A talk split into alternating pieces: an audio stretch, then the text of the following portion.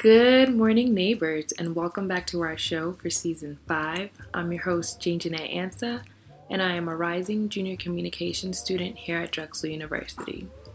Now, this season is very special because it's actually going to be a little bit different than what we're used to. For those of you who don't know, I was nominated for the 2020 Lindy Center Outstanding Undergraduate Civic Engagement Award for my work on and commitment to Good Morning Neighbors. I was humbly nominated by our wonderful facilitator and my personal mentor, Mr. Lawrence Souder. And guess what, y'all? We won. I know that's right. I am so honored and delighted to accept this award, and I also accept it on behalf of the awesome team at GMN that helped make the show what it is. Anyways, I really hate to brag, but I had to say all that just to say that with this achievement and help from Mr. Souder, I was able to secure funding from my department, shout out to the com department, to continue my work here on Good Morning Neighbors as a co op. And you guys know with this whole COVID pandemic, it's been really hard to just find employment of any kind, so this has been such a blessing. So, with that being said, I want to say a huge, huge thank you to WKDU, Drexel Edits, and the Lindy Center for Civic Engagement for helping make this show possible. Thank you to my department for being so generous and for supporting me. Thank you again, Lawrence, for being the best mentor and constantly looking out for me and this show. And finally, thank you to all of you for tuning in and listening and helping make our work well worth it. All right, now that everything is said and done, let's get into this intro episode. Now, I'm sure you're wondering how the show is changing this season. Well, for starters, I will be the sole host and producer for the show this season. And since it is a co op, I have all the time in the world to commit to this. So we will be producing and airing new episodes twice a week for the rest of the summer. Can I get a woohoo? So make sure to tune in every Tuesday and Thursday at 9 a.m. right here on WKDU 91.7 FM to hear new episodes of Good Morning Neighbors. We're also working to archive and podcast episodes so you can go back and listen if you're not an early bird like me. Hence why um, this episode is pre recorded. um, also, obviously, thanks to COVID, I will be doing all this work remotely. I just know I'm to miss sitting face to face with my guests, but we're to make it work. So, we are keeping the format of the show the same, which is interviewing local nonprofits about the work that they are doing we are, however, narrowing the view a bit and adding an extra element. With everything that is going on in the world right now, I would not be the person I am if I didn't use my platform and voice to raise awareness and help in the fight towards equality and justice in this country, especially as a young black woman in America. So, the biggest change for this season of Good Morning Neighbors will be our focus as we shift from a more general range to a hyper focus on nonprofit organizations on the front lines of this fight and those that are helping the black community here in Philadelphia. So, this will be a two part effort. We will be focusing on educating and interviewing. So, on Tuesdays, I'll be taking us back through history to help educate us more on what has happened and has gotten us to the point where we are now and how we see it manifesting in our society today. Then on Thursdays, I will be speaking to a local nonprofit that is tackling the very issue that we discussed that Tuesday. I felt it was really important for me to do this for a number of reasons. First of all, racism in America is real and it is happening right before our eyes, whether you like it or not, or you choose to turn a blind eye, it's happening. And it's also about time that we start striving for it and making real change about this matter. It's not something that has just come to light in the past few months or even years. It's been happening for forever. And we just have technology, internet, social media, cameras, handheld phones now to be able to get proof of some of the things that are happening. And that's one of the scariest parts about it. Even though we do have all this technology now, we're still only capturing a number of what is actually happening. And that's just when it comes to police brutality and overt white racism. Racism is so embedded in the blueprint and structure of this country. There are age old systems that work against people of color, specifically black people. Examples of systemic racism include the difficulty and hurdles that black people face when it comes to getting a job. like having to change your tone of voice, which is also called code switching, or changing your look, um, having to put your straighten your hair or put it back, you know, put it in braids or something like that to make it look more kempt or neat or however they want to call it. Um, and studies have actually also shown that if there are two candidates for a job, a black person and a white person, with the exact same amount of experience, with the exact same resume, depending on the name and how it looks, the white person or the person with the more white name will most likely get a call back or be able to go in for an interview. You also see um, systemic racism and the lack of representation within certain fields and at corporate levels of businesses. There are a lot of businesses that do not have any leadership, including black people, do not have any black people on their boards or as managers or anything like that. And a lot of businesses do profit off of black people and off of black culture. So it's just really interesting to see that they don't have any representation form of systemic racism that really it touches my heart the most probably is the disparity of resources in predominantly black neighborhoods and schools as opposed to white ones. And I felt this or feel this and have experienced this really personally because I've done a lot of work in education, volunteering at schools, and things of the sort, and being able to see the different types of schools and areas that students have to learn in is really it's fascinating. I mean, to me, it really just doesn't make sense that a school in this area can have an a plethora of resources, you know, just so many resources and another school, you know, maybe a few miles away or, or on the other side of town is struggling. You know, it's just, it's not fair and it's not a conducive learning environment for children or for students at all. And I was able to witness this and feel this personally in high school. I went to a predominantly white high school and I took night classes at a predominantly black high school, which was pretty far away from my house, but my school was really really nice. I mean, it was beautiful. It was really big. Um, we had we had a nice like cafeteria, nice gym. You know, great facilities, great resources. There were so many opportunities always at my school. But then I remember the first time going to the other school for my night class, it just was so different. I mean, the school just looked toe up. I mean, when I tell you the building was running down, it was running down and you could hear like people walking everywhere, like creaking. Um, the classrooms were so tiny and so stuffed. There were so many desks in this tiny classroom, and it was it was absolutely to me it was like this is not fair this is not right like my school has all these things that we don't even need while this other school is struggling and you expect students to be invigorated to learn and you expect them to do so well when you're not even providing them with the basic necessities and resources that they need, you know? It's not right, but that's neither here nor there. And that's honestly just the beginning, you know? I know some people say, well, black people could do better for themselves and put themselves in a better position if they just buckle up. And to those people, I say, you can never understand the impossibility of that statement until you understand the system that was built to keep black people down and in one place, oppressed. And some people say, oh, come on, it's not that bad.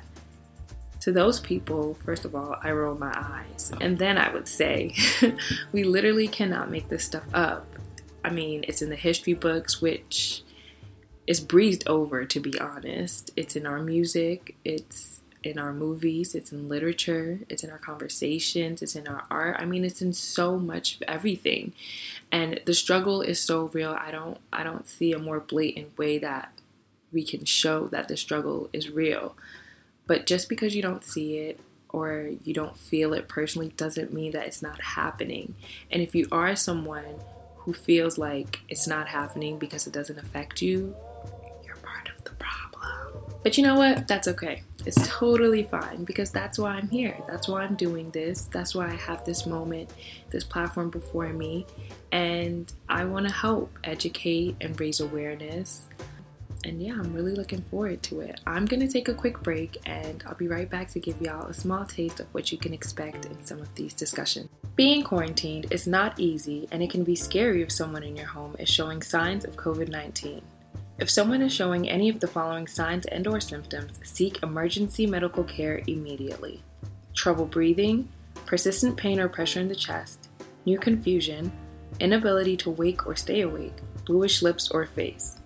Though this list is not all possible symptoms, please call your medical provider for any symptoms that are severe or concerning to you. Call 911 or call ahead to your local emergency facility and notify the operator that you are seeking care for someone who has or may have COVID 19. Let's care for each other and those we are quarantined with during these difficult days. This has been a public service message from the CDC and your friends at WKDU 91.7 FM Philadelphia. Welcome back, everybody. You're listening to Good Morning Neighbors on WKDU 91.7 FM with your host, Jane Jeanette Ansa. I just want to put a disclaimer out there before we get back into this um, discussion today. These are really uncomfortable conversations, and you may hear some things that you don't want to hear, but it's really important that and these things need to be addressed because it's happening. So, um, I want to do a quick little personal activity. It's all in your head, so don't worry about it. Be honest, be real with yourself because it's literally just you. And this is hopefully to help maybe help you realize or acknowledge maybe some biases that you may have or stereotypes or whatever the case may be. So, um, I want everyone that's listening to just take a moment and think about the general image or idea that pops into your mind when I say the following Black man, white man. Black people, white people. Now take a moment to analyze those ideas and thoughts and images that popped into your head when you heard those words.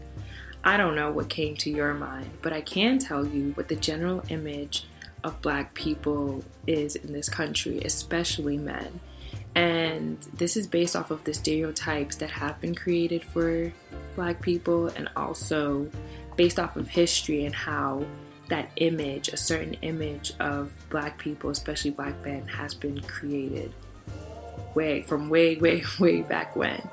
Um, so some of those stereotypes include black people being lazy, thieves, um, having a high pain tolerance, being violent, being sexually aggressive, inferior, you know, things like that.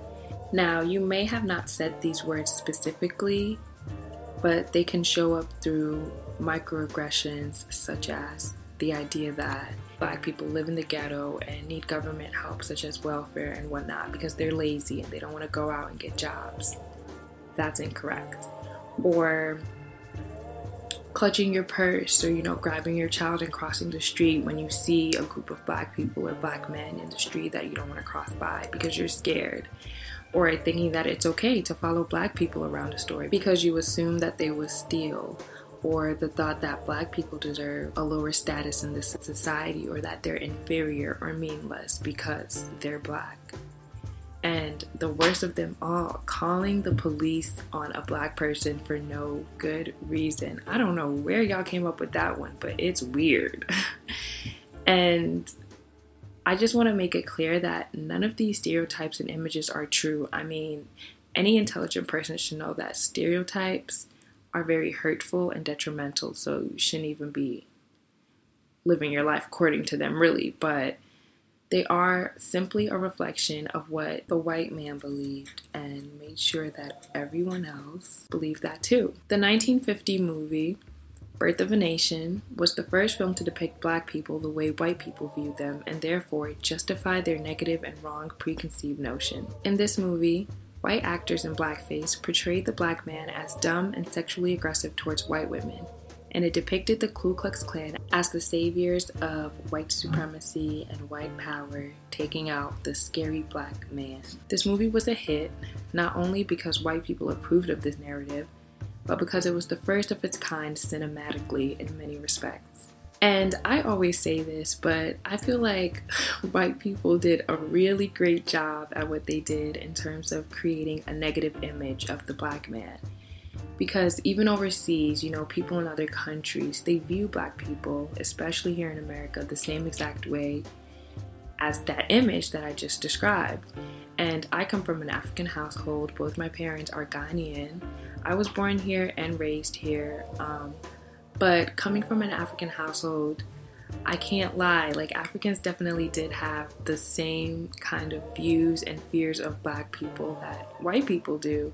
And I think it's just from that image that was created so many years ago and it's never been, I guess, debunked. you know, it's never been erased. And growing up, I feel like that's something that I had to deal with and experience personally. Personally, we moved a lot growing up, and my dad always made sure that we lived in a predominantly white neighborhood so we could go to the predominantly white schools because they were quote unquote better.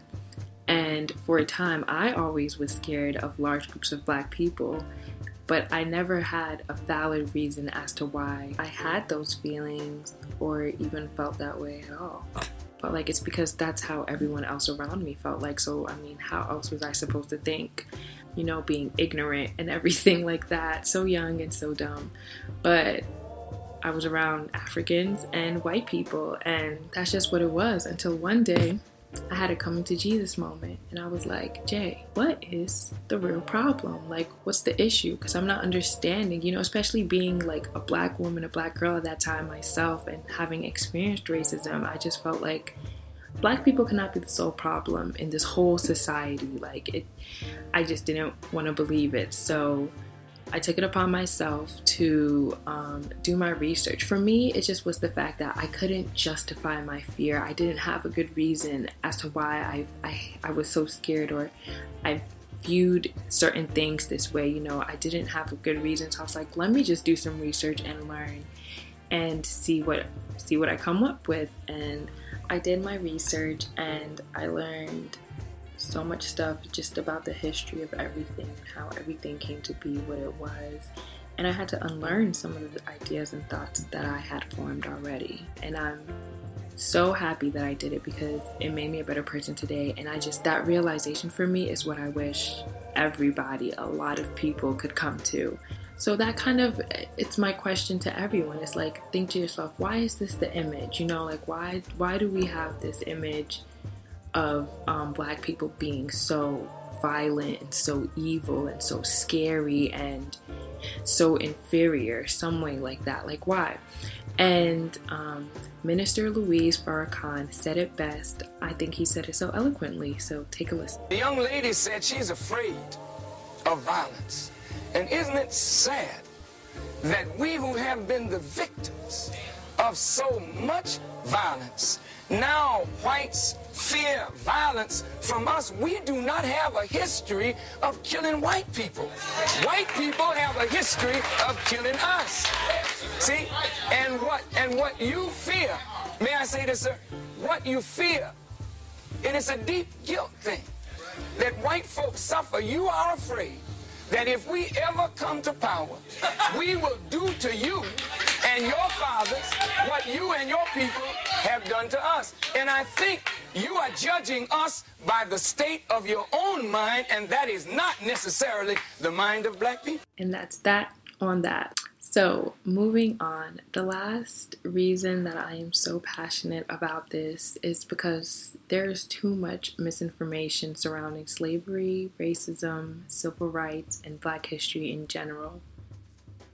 Um, the problem is that black history is not taught at all in schools. Like, what we learn is American history, which has a quick mention of slavery, really just brushes over it. It doesn't even attack the real issue of slavery and racism, especially in today's society.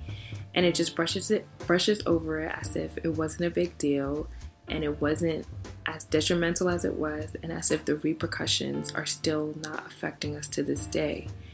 But black people also have their own very rich and extensive history in this nation as well and it just isn't taught. I mean, it's just so disregarded. And I feel like that allows people to grow up without truly knowing the full history of this nation and all its people.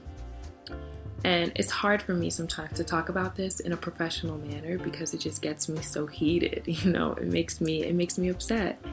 And I strongly believe that at every level of education, from elementary school to college, students have to have a course on Black history. Not just learn a few things one month out of the year. I mean, how effective is that, you know? To me, it seems like it's breeding generations of people who grow up with wrong ideas about certain groups and most likely do not care enough to do the work outside of school to unlearn those things until it's too late. If you're going to teach history, you have to teach all facets and aspects of history so that people understand why certain things happen the way that they happen, so that people know why we are where we are today, especially when it comes to slavery. I think it's so it's so terrible on the part of teachers to teach about slavery and not to talk about racism and how racism is so prevalent in our society society today. I mean, I guess maybe it's so ingrained that people don't even want to recognize it because it's so easy to overlook, but it's definitely a conversation that has to be had all the time so people know and are aware and people know that it's wrong. But don't worry, guys, that's why I'm here. I will be doing my part to make sure that I share accurate history and resources, and I can only hope that I can help open the eyes and hearts of many. And maybe one day we will live in a world that is fair, equal, and just. But alright, enough of that, um, because this is just the intro, and that's all we have time for today, anyways.